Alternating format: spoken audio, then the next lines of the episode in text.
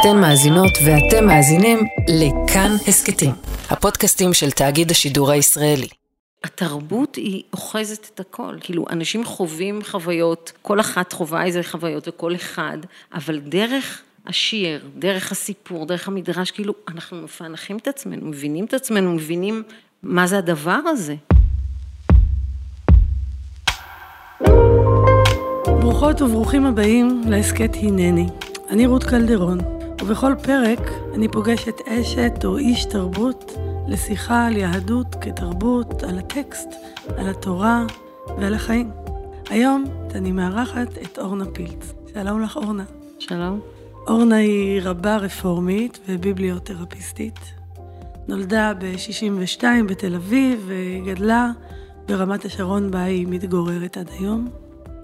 למדה לימודי יהדות בגיל מאוד צעיר במכללת ברוריה, שהיא מסגרת אורתודוקסית, ליברלית. סיימה בהצטיינות יתרה לימודי תואר שני בספרות כללית באוניברסיטת תל אביב. הוסמכה כרבה בבית הספר לרבנות רפורמית בעיר ברויונון קולג' בירושלים ב-אלפיים ושמונה, ואורנה מחברת הספרים את ואני, על אמא ובת מצווה, מרים ספרי לי את, בראשית ילדה.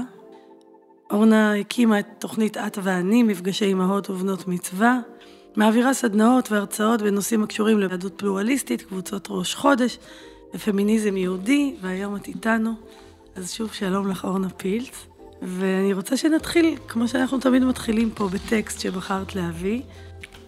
כן, התבקשתי להביא איזשהו ציטוט, טקסט, כמובן שזה שלח אותי להתלבטות אינסופית, ו... ובסוף החלטתי שאני אבחר מתוך איזשהו מוטו לאחד הספרים, כל דבר בעולם, כשמביאים אותו לשורשו, יכולה לעשות בו השתנות ממה שהיה מקודם. המגיד ממזריץ', ליקוטי המרים. אני, אני אגיד את הפרשנות ככה, את המדרש שלי, מה כל כך נגע בי בטקסט הזה, ואיך הוא קשור לספר. בדיעבד אני חושבת שאולי יש כאן איזו אמירה טופוגרפית של השורש, הכוונה היא, ואני חשבתי על המבט לאחור, על השורש במובן של מקור. כן. המפגש עם הטקסטים שעסקתי בהם בספר האחרון, בראשית ילדה, אבל בעצם משלושת הספרים שציינת, שהם הספרים שכתבתי מאז הרבנות, כן. יש בהם את המבט לאחור, ואיזושהי שאלה ואיזשהו היבט של חוסר או אכזבה, או איזושהי התמודדות עם משהו במקור, שהרגשתי שצריכה לעשות בו השתנות. Mm-hmm. וכל הזמן השאלה הזאת מצד אחד בתחושה שלי, לא רק שברור שיש שורש ויש מקור, והוא ממשיך להזין אותנו, ואי אפשר בלעדיו, שזה מבחינתי, זה היה מובן מאליו בשבילי. אבל השאלה היא מה עושים כשחוזרים אחורה, זה כאן שורש התרבות והספרות, ובעצם אני, כמו שאמרת, גם ביבליותרפיסטית, ועובדת עם אנשים גם על הסיפור האישי, וכל הזמן עולה השאלה הזאת, החזרה לאחור, אפשר לעשות תיקון על אף מה שהיה, עם מה שהיה. אז, אז בעצם בספר הזה, דיברתי על סיפור הלידה, והיחס ללידה, והיולדת במקורות שלנו. את מרגישה שאת נכנסת אל תוך... הספרייה האדירה הזאת של, של היהודיות, של היהדות, של תרבות יהודית, ו, ותמיד את מרגישה שצריך שינוי? לא, הכניסה, את יודעת, כמו התאהבות כזאת, שנכנסים, אז הכל נראה נהדר, ואז מתחילים לראות, כאילו, להסתכל יותר מקרוב, להכיר יותר מקרוב.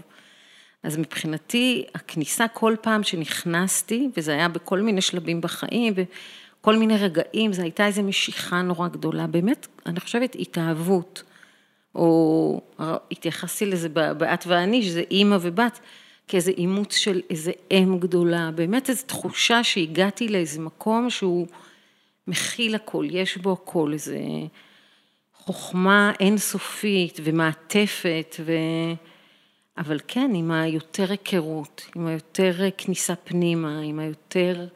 פרטים, אז, אז כל פעם היה מתגלה או התגלה לי, גם, התגלו לי גם דברים אה, שהרגשתי שהם קשים. בספר הזה אני חושבת במיוחד, אפילו הגעתי לאיזה נקודה כזאת, אפרופו שורש, שממש הגעתי לשורש הסיפור, וכן, והיה לי קשה. מה בסיפור הלידה, או המקום של האישה בלידה, הוא קשה באופן יסודי?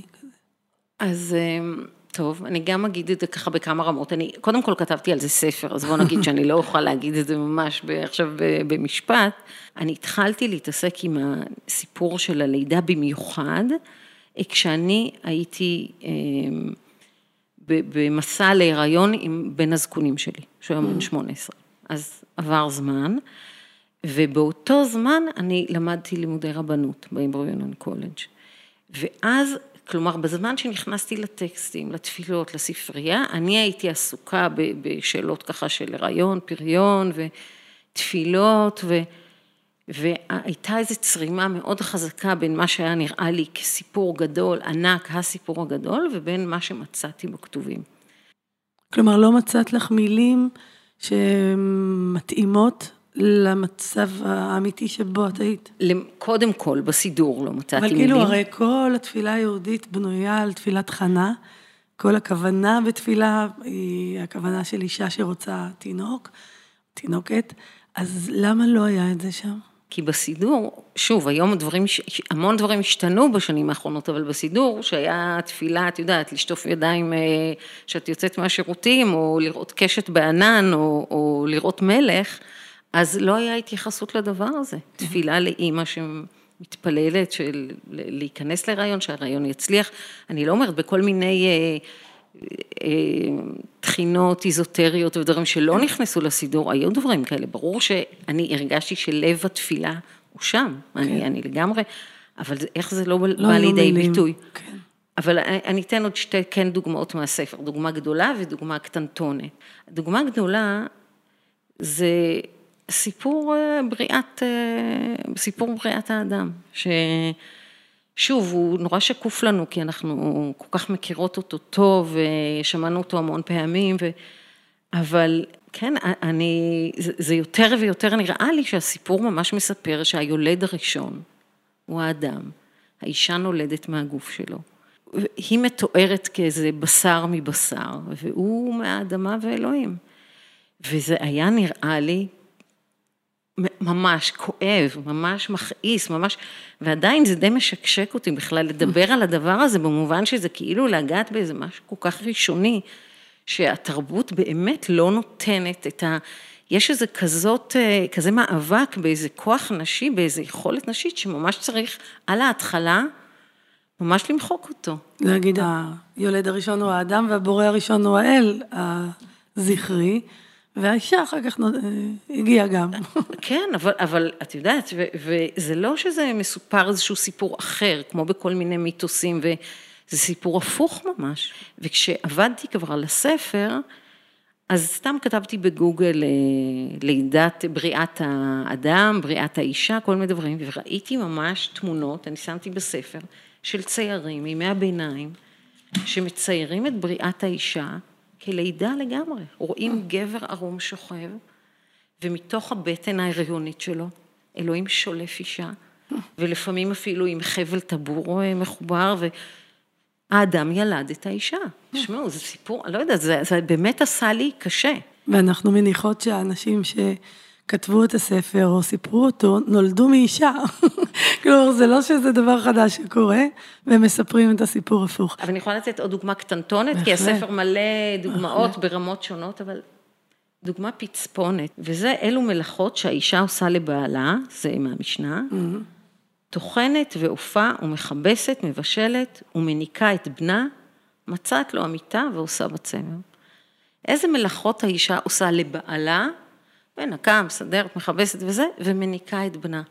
כאילו המסגור של היחסים בין אימא לצאצא שלה וההנקה, זה שירות שהיא נותנת לגבר. איך ממסגרים את זה כמשהו שזה לא שלה, וזה לא הקשר שלה עם התינוק, שאני באמת עובדת הרבה עם נשים אחרי לידה. זה עולם ומלואו, ההנקה והכן והלא והקשיים והלילות. וה... כל אישה שמניקה חושבת ש... היא מרגישה דברים נורא חזקים, קלים וקשים וטובים ופחות טובים, אבל אין את המילים לזה במרחב הציבורי, ואז את גם חושבת שזה קורה רק לך, ופתאום ההשלמה הזאת של כן, שפה. זה, שזה, שזה בעצם הרעיון של הספר, אני גם מרגישה בזה הזדהות אולי עם אלמה, ושהתרבות היא אוחזת את הכל, זאת אומרת באמת התרבות היא מאפשרת גם, זה לא איזה משהו שהוא באיזה רמה אחרת, בעולם אחר, בקומה אחרת, אלא בעצם זה אוחז את הכל, זה מאפשר, כאילו אנשים חווים חוויות, כל אחת חווה איזה חוויות וכל אחד, אבל דרך השיר, דרך הסיפור, דרך המדרש, כאילו אנחנו מפענחים את עצמנו, מבינים את עצמנו, מבינים מה זה הדבר הזה, והאילמות היא לא, היא לא מאפשרת, לא מאפשרת לנו לחשוב על משהו. אפילו השם הזה של הספר בראשית, ילדה, זה לוקח, לי לקח הרבה זמן להבין שזה המקבילה לבראשית ברא, בראשית ילדה, ולמרות שילדה, זה, זאת מילה שאנחנו חווינו בגופנו, זה בכל זאת קשה לעין להסביר ל, ללב מה כתוב כאן. אני רוצה רגע לחזור לשורש, על לשאול אותך קצת על הבית שבו גדלת ו, ואליו את שייכת, כי את שייכת למשפחה עם הרבה עוצמה ומיוחדת, ואיך משם יצאת אל המסע הזה, המסע היהודי שלך? אז אני גדלתי במשפחה באמת גדולה, קודם כל, מיוחדת, גדלנו חמישה ילדים, ואז נוסף עוד ילד יותר מאוחר, אז היינו קצת יוצא דופן, קודם כל, בגודל, בריבוי. ולא מתוך שייכות לקהילה דתית. לא, לא, ממש לא. אנחנו חמישה מאותם הורים, והשישי תוספת, מבורכת, ו... היה, אני, אני, איך אני אגיד, אני אגיד את זה כפול.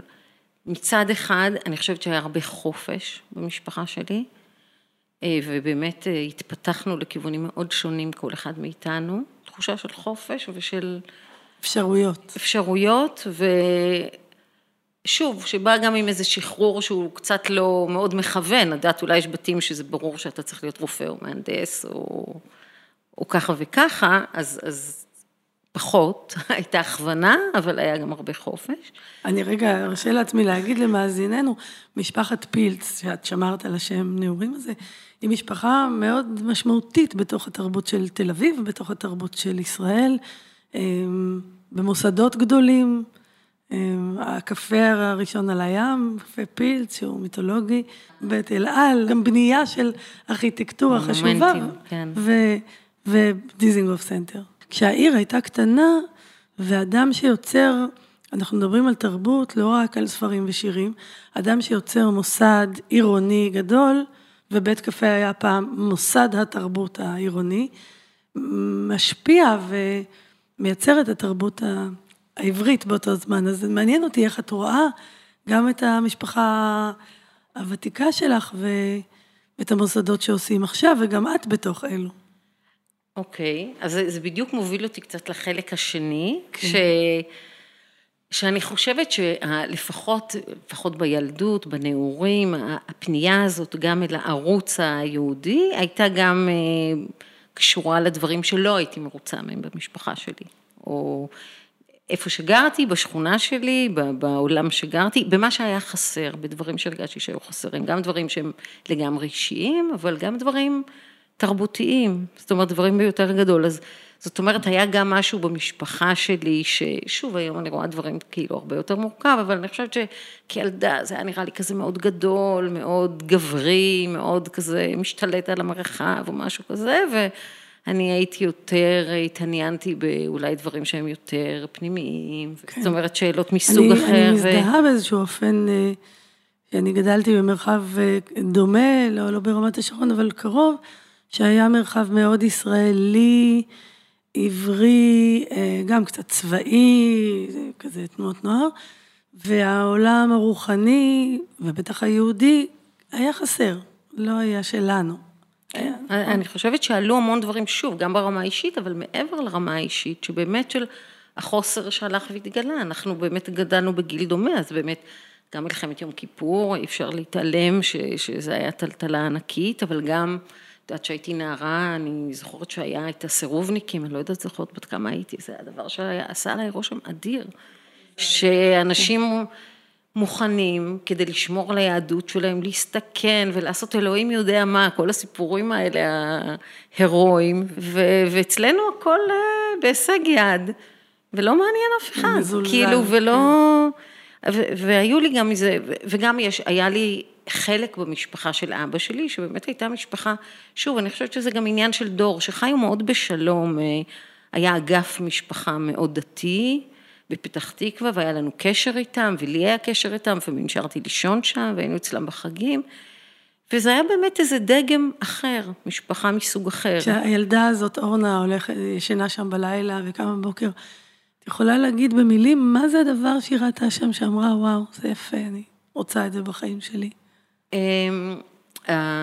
דוד יצחק, אח של אבא שלי, הרב, שאני, לא היה לי איתו שום קשר ושיחה, אבל היה בו משהו, באמת איזה דמות של, גם גיבור משפחתי, אבל באמת איזה משהו מאוד צנוע, ומאוד שונה מהמשהו יותר מוחצן, ודגם שונה לגמרי של הצלחה. וגם בתוך המשפחה, היו שם המון בנות, אני זוכרת שפעם נשארתי לישון שם, היום זה מזעזע אותי, אבל הם תפרו לי לפיג'אמה, באתי עם פיג'אמה בלי שרבולים, אני הולכת בלי שרבולים, והם תפרו לי שרבולים לפיג'אמה, בזמן שישנתי אצלם. אני היום לגמרי מבינה את אימא שלי, שנחרדה מזה כשחזרתי הביתה, אבל אז הרגשתי שזה נחמד. כן, הם היו חמודות, הם אמרו לי, תשמעי, זה יותר צנוע, זה יותר...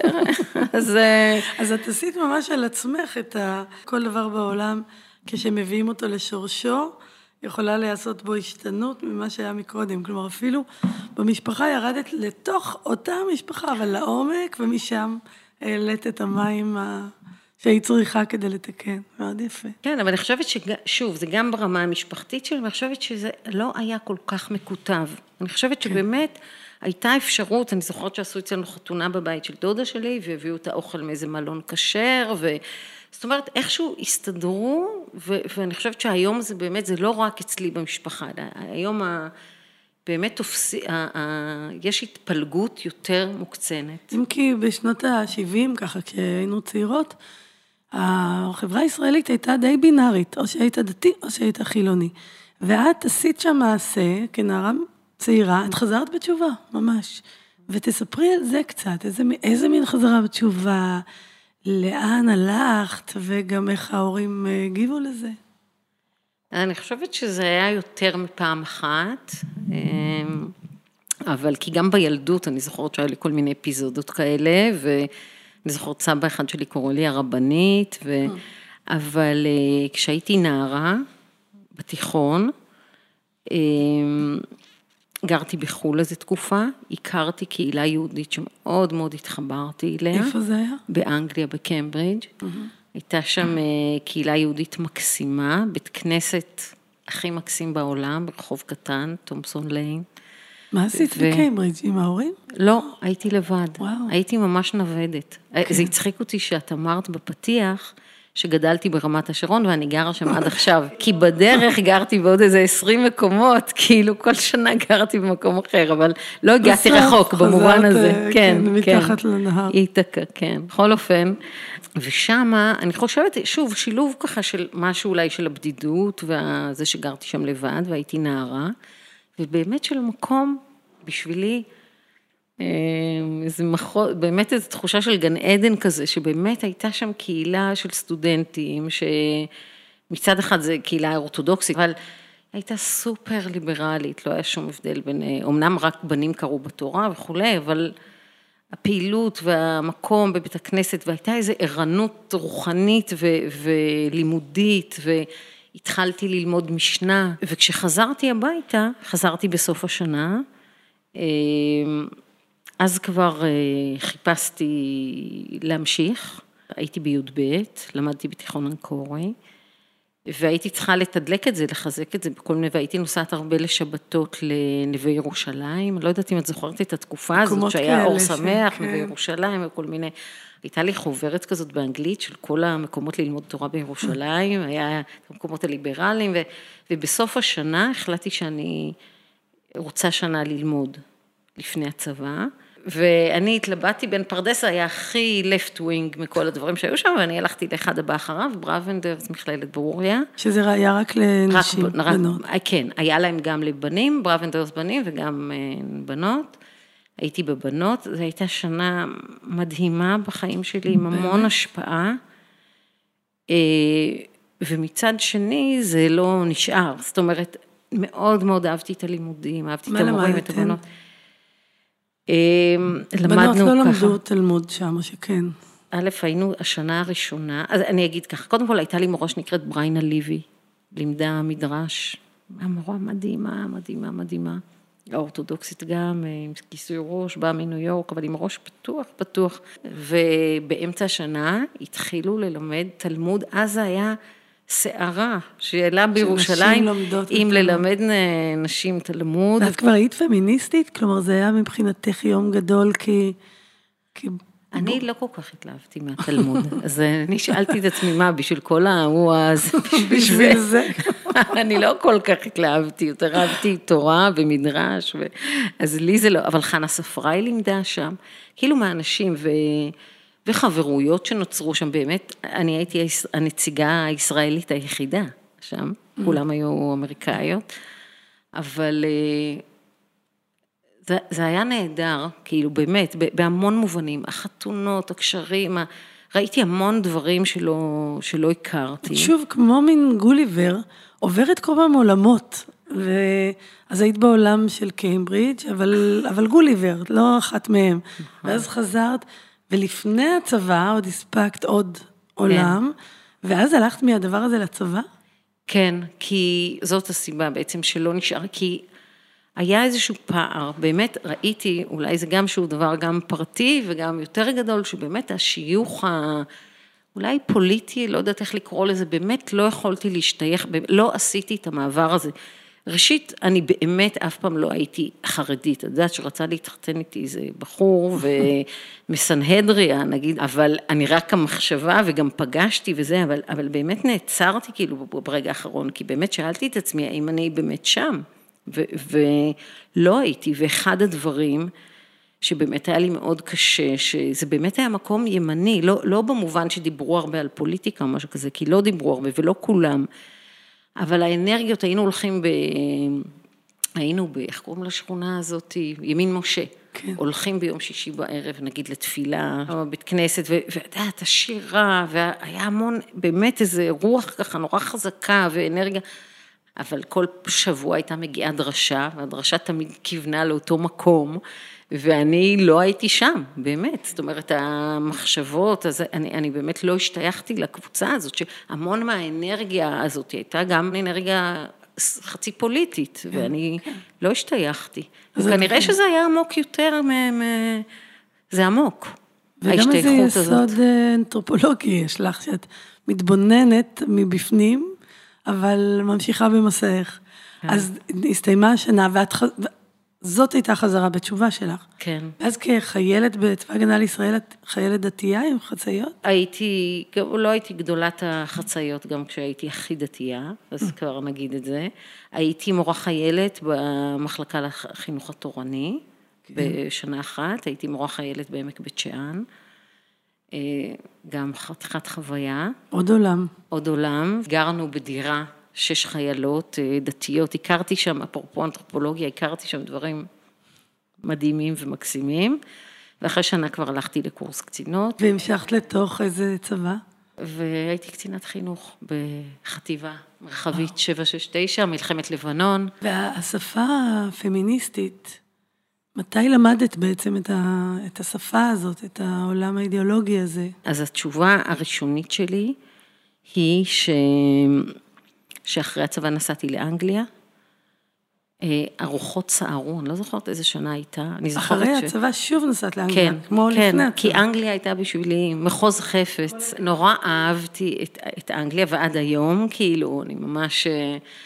ונסעתי ללונדון, עבדתי אז בלטפל בילד חרדי של חב"ד, זה היה דיי ג'וב שלי, ובשאר הזמן הסתובבתי לי בלונדון וחוויתי את העיר, והייתה אז מהפכה הומוסקסואלית, כאילו פעם ראשונה שזה היה בשבילי חדש בצורה מוחלטת, פמיניסטית, מחזות, הלכתי לראות הצגות, כאילו, ספרים, תערוכות, על הכל, על הפמיניזם, על, על מגדר, עדת, אני באתי באמת ממלחמת לבנון, תביני, ופתאום העושר הזה, כאילו, הצגות, מחזות עם אנגלית, לא משהו, אבל הלכתי להכל, ו- ו- וראיתי הכל, ו...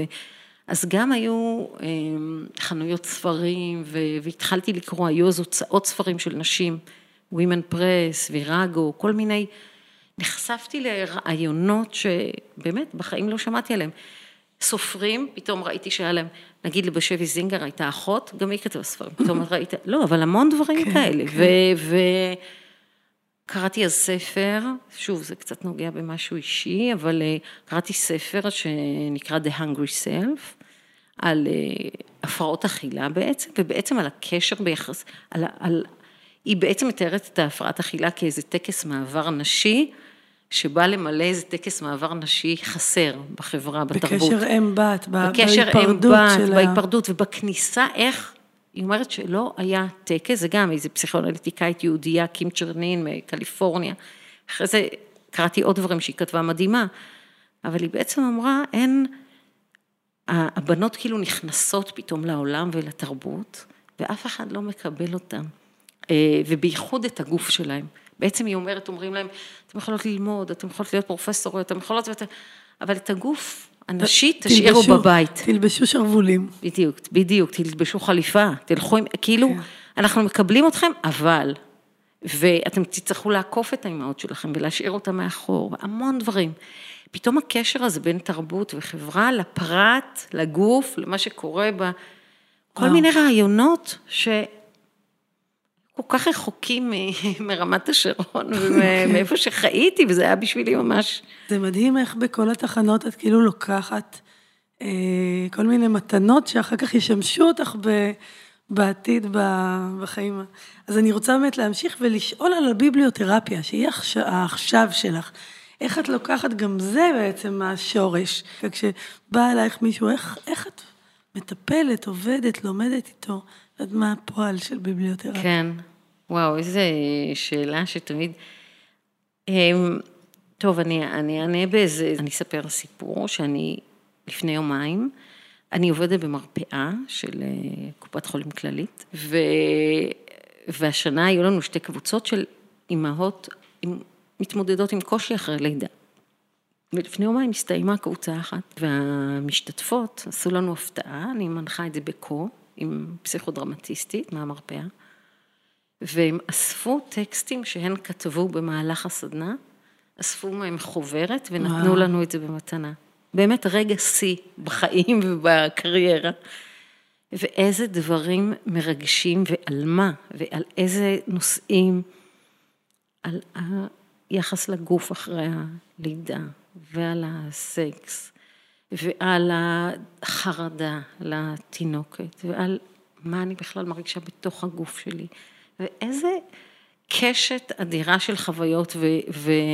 אז גם הכתיבה שלהן, והיכולת גם להגיד דברים שבכלל, את יודעת, ומישהי אחת אומרת משהו, אז השנייה פתאום מקבלת אומץ, ובכלל מותר להגיד דבר כזה, אפשר להגיד כאן משהו. הבאתי המון טקסטים, לא רק שירים, מיומנים, מ... גם טקסטים אפילו אה, תיאורטיים, קצת בסוף היה איזה, עשינו אה, מפגש על האם הטובה דייה, ועל אה, גם משהו מאוד, אבל עצם ה... בכלל שכן, זה נכתב, זאת אומרת, זה קיים, זה לא רק אני ואיזה מחשבות, דברים, תחושות ודברים מעורפלים בתוכי, שאין להם שם ואין להם קיום, לא, יש לזה תוקף, זה חלק מהדבר, ושוב, לא רק על הקשיים, אבל בכלל, דבר גדול, חוויה גדולה, זה לא שאת מסתכלת במראה ואין שם כלום, לא, יש התרבות והחברה והספרות, אומרת לך, כן, זה, זה, את יודעת, אם תחשבי על התאהבות, כמה קראנו וראינו בספרים ובסרטים, וכן, חוויה ענקית, את, את עוברת משהו, זה ענק, זה נפ... וכאן, כן, את לילה, כן, מה, מה זה, זה רק אני, זה רק, זה רק וזה, אני או שהיא... שזה רפואי, פתאום נותנים לך תשובות רפואיות. או... כן, או שלקרוא לזה בכל מיני שמות קליניים כאלה, וזה רגע, מה, מה הייתי, מה אני עוברת? זה, זה לא, זה דבר עצום. תיקון עצום את עושה, באמת, אני רוצה להגיד לך. אורנה, אני מבקשת לעבור איתך לשלב השאלות הקצרות. יאללה. או תשובות באיזה אורך שאת רוצה. אוקיי. את מרגישה שיש אלוהים? כן. תשובה קצרה. תשובה קצרה. ואת פונה אליו או אליה? כן. באיזה אופן?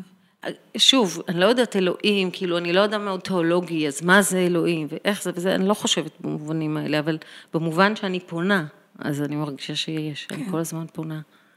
למשל עכשיו, אורי ואילל היו כמה ימים בטיול, בהר הגבוה, ולא היה איתם קשר. אז אני, אני אדם מאוד מצד אחד דאגן, ומצד שני מנסה להיות אופטימי, וזה מאוד קשה להחזיק את שני הדברים האלה ביחד, אז אני... התפילה היא איזה מין חיבור כזה, בין הדאגנות הטבעית שלי, ובין הרצון להיות... יש לך יכולת פשוטה להתפלל. לא, זה טבעי לי, כן. במילים שלך? כן, ולפעמים גם בעיתות מצוקה, גם... במטבעות לשון חכמים. ויש תקופה שהיית חוזרת אליה? תקופה בחיים שלי או תקופה בעולם? בעולם. בעולם, כן, הייתי חוזרת לגן עדן. חשבתי לאנגליה ב... לא, אני חושבת, אבל את יודעת, בג'יין אוסטין, אתה תמיד מדמיין שאתה תהיה באפסטרס. פתאום אתה אומר, אולי אני אהיה איזו חולדה באנדרגראונד, אני חושבת על לונדון, ופתאום אני אחזור להיות, אז לך תיזהר. ואיזה מין גן עדן את מדמיינת? לא, כפשוטו. זה כאילו נראה לי שהכל היה פשוט, זאת אומרת, כחלום, ומשהו כזה פיזי, ו... פירות ועצים ונחל, כאילו, כן, הטבע להיות, כן. ברור שזה רק חלום וזה, אבל, אבל זה, זה חלום שאני... כן, כן, כן אני מזדהה. ואיך את נחה? וואו, איך אני נחה. גם משהו כזה, אם אני מגיעה למקור מים, כל סוגי המים טובים בעיניי, ממש, ולקרוא, אני מאוד אוהבת לקרוא, שוב, הטלפון מאוד מחבל בזה, אבל אני, וגם הלימודים התמידיים, כן. אז כל זמן שזו תחושה שחייבים ללמוד משהו, אבל אני בשנים האחרונות חזרתי להנעת הקריאה גם, זה כיף. אני מכאן רוצה לחזור למורה שלך, שאצלי מתחברת אלייך תמיד, המשוררת נורית זרחי, תגידי קצת עליה, כי היא תמיד... כמוסה כזאת, ונראה לי שאת מבינה. קודם כל למדתי אצלה פעם קורס בבית אריאלה, וכתוצאה ממנו כתבתי שני ספרים, קורס על ספרות ילדים, אבל אני רוצה להגיד שהקשר שלי לנורית זרחי, לזה שעשיתי עליה את התזה שלי, התחיל באלמה, אני חשבתי על כמה דברים שבחיים שלי שהתחילו באלמה. מה את אומרת? אז בתיקון ליל שבועות, נדמה לי השני, שירה שוהמי הייתה אחראי תוכן. נכון. ואני רציתי לעשות, עשינו קודם משהו על מגילת רות, רציתי לעשות משהו על מעמד הר סיני, והיא אמרה לי, לא, לא, לא, אורנה, תביא משהו על ספרות עברית. אמרתי לה, אבל מה? היא אמרה לי, קראתי ספר, משחקי בדידות של זרחי, קראתי ספר נפלא, את חייבת לקרוא את זה, תעשי על זה. קראתי את הספר, ובאמת נכבשתי בכיסמו, ועליו בעצם עשיתי את התזה, בסוף זה התרחב, אבל בעצם הספר הזה ליווה אותי, ומאז נכנס, זה היה השער שלי ל... לנורית זרחי, זה בעצם שירה, וזה היה תיקון ליל שבועות כאן. אני מיד, מיד רושמת אותך לתיקון ליל שבועות הבא.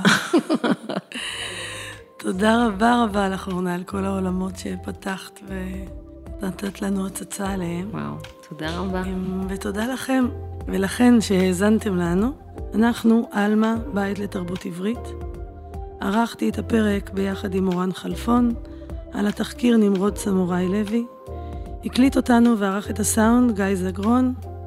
תודה לניר גורלי על הייעוץ והליווי. פרקים נוספים של הנני מחכים באתר, ביישומון כאן, ובכל מקום שבו אתם מאזינים להסקטים.